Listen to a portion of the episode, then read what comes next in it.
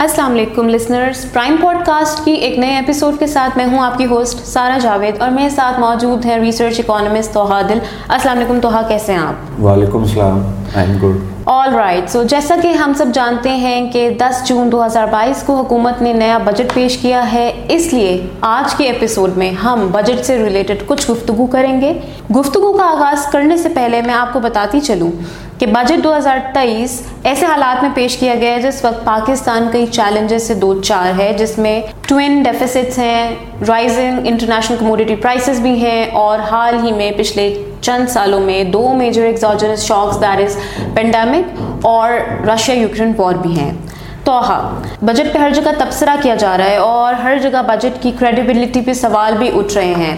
اور کئی ماہرین کا یہ ماننا ہے کہ بجٹ دو ہزار تیئیس کی بنیاد کافی انریلسٹک ہے۔ آپ کے خیال میں کیا ایسا ہی ہے؟ تھوڑا سا میں آپ کو بیک گراؤنڈ دیتا چلوں۔ بجٹ بہت امپورٹنٹ کمپوننٹ ہے گورننس کا، جس میں ہم صرف ریونیوز اور ایکسپینڈیچرز شو نہیں کرتے، بلکہ کنٹری کی پریورٹیز اور پریفرنسز شو کرتے ہیں اور اگلے فزیکل ایئر کے لیے اپنے ٹارگیٹ سیٹ کرتے ہیں۔ انفارچونیٹلی اگر ہم اپنا پاس ٹرینڈ دیکھیں تو موسٹلی ہم اپنے ٹارگیٹس کو مس کر رہے ہوتے ہیں۔ فزیکل ایئر 2023 کے لیے جو ہم نے ٹارگیٹس بجٹ سیٹ کیا ہے، وہ کافی ایمبیشیس اور تھوڑا سا ان ریئلسٹک بھی ہے۔ کیونکہ ہم نے اپنا جو ریونیو ہے، اس میں تھوڑا سا ایمبیشیس ٹارگیٹ سیٹ کیے ہیں۔ ایف بی آر کے ٹیکس ریونیو جو ہے، وہ سیون ٹریلین روپیز ہے اور ہمارا جو ایکسپینڈیچر ہے، وہ نائن پوائنٹ فائیو ٹریلین ہے۔ ایکسپینڈیچر سائڈ پہ تھوڑی سی پازیٹیو ڈیولپمنٹ یہ ہے کہ ہم نے اپنا ایکسپینڈیچر ٹوٹل ایکسپینڈیچر جو nine point five trillion rupees کا ہے وہ لاسٹ ایئر جتنا ہی رکھا ہے۔ Fiscal year twenty twenty three کے لیے ہم نے گروتھ کا جو ٹارگیٹ ہے وہ فائیو پرسینٹ رکھا ہے۔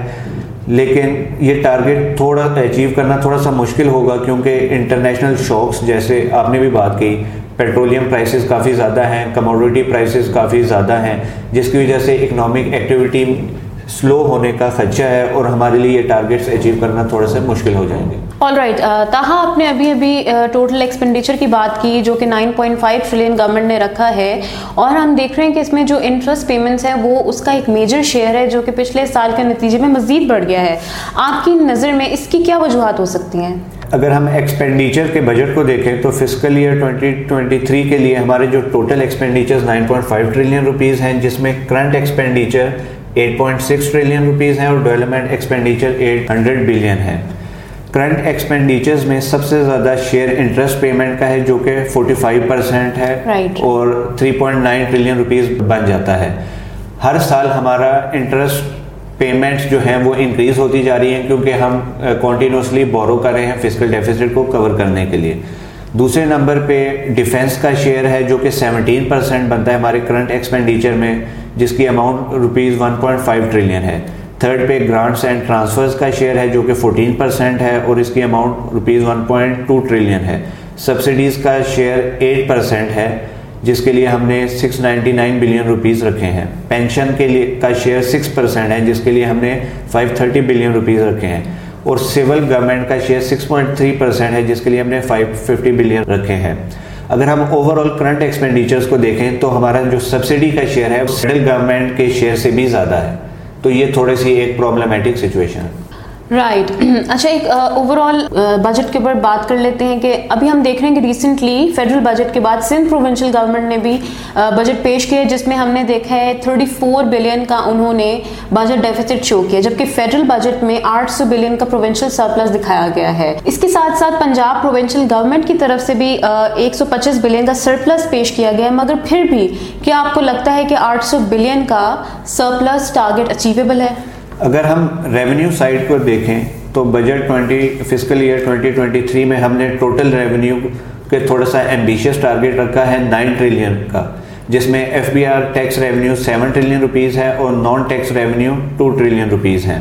اس میں پروونسز کے اگر ہم four point one trillion rupees نکال دیں تو فیڈرل گورنمنٹ کے لیے four point nine trillion rupees رہ جاتے ہیں، جس سے ہمارا جو ڈیفیسٹ ہے وہ four point five nine trillion rupees بنتا ہے۔ اب ریونیو ٹارگیٹ میں کچھ پرابلمس ہیں۔ جیسے کہ آپ نے بات کی پروونشل سرپلس کی مد میں آٹھ سو بلین روپیز ہم نے رکھے ہیں۔ لیکن جیسا کہ ہمیں پتا ہے کہ ہم الیکشن ایئر میں جا رہے ہیں تو گورنمنٹ یوزلی اوور اسپینڈ کرتی ہیں جس کی وجہ سے پروونشل سرپلس کا جو ٹارگیٹ ہے وہ اچیو کرنا تھوڑا سا مشکل ہو جائے گا۔ سیکنڈلی ہم نے پیٹرولیم ڈیولپمنٹ لیوی کی مد میں سیون ففٹی بلین روپیز رکھے ہیں۔ جو کہ کولیکٹ کرنا تھوڑا سا مشکل ہوگا کیونکہ انٹرنیشنل پرائسز کافی زیادہ ہیں۔ اس وقت بھی کروڈ آئل کی جو پرائس ہے وہ ون ٹوینٹی ڈالر پلس چل رہی ہے۔ جس کی وجہ سے الیکشن ایئر میں پیٹرولیم ڈیولپمنٹ لیوی اور سیلز ٹیکس جو ہے پیٹرولیم پروڈکٹس پہ وہ لیوی کرنا مشکل ہوگا اور ہمارا یہاں سے بھی کلیکشن کم ہو سکتی ہے۔ رائٹ آپ پی ڈی ایل کی بات کریں اور ہم سب یہ جانتے ہیں کہ بجٹ اس سچویشن میں پیش کیا گیا ہے جب ہم ایک آئی ایم ایف پروگرام کے انڈر ہیں اور حکومت نے سات سو پچاس بلین کا پیٹرولیم ڈیولپمنٹ لیوی کا ٹارگیٹ بھی رکھا ہے۔ تو ڈو یو تھنک تاہا کہ یہ ٹارگیٹ بھی اچیویبل ہوگا اس فسکل ایئر میں؟ اس ٹارگیٹ کو اچیو کرنا کافی مشکل ہوگا۔ جس سے ہمارا اوور آل فزیکل ڈیفیسٹ جو ہے وہ زیادہ ہونے کا خدشہ ہے۔ انٹرنیشنل پرائسز کافی زیادہ ہو رہی ہیں۔ کموڈیٹی سپر سائیکل چل رہا ہے۔ تو گورنمنٹ جو ہے وہ عوام پہ اتنا برڈن نہیں ڈال سکتی الیکشن ایئر میں۔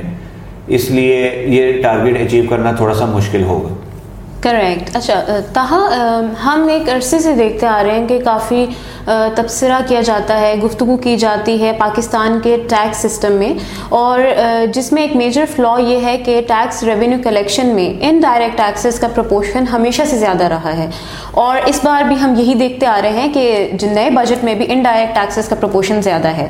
آپ کی نظر میں اس عمل کا اکانومی پہ کیا امپیکٹ ہے اور ہم اس سے کیسے نکل آ سکتے ہیں؟ اگر ہم ایف بی آر کے ٹیکس کلیکشن کو دیکھیں تو ٹوٹل ٹارگیٹ ہمارا سیون ٹریلین روپیز کا ہے، جس میں ڈائریکٹ ٹیکسز کا share thirty six point seven percent ہے اور ان ڈائریکٹ ٹیکسز کا شیئر سکسٹی تھری پرسینٹ ہے۔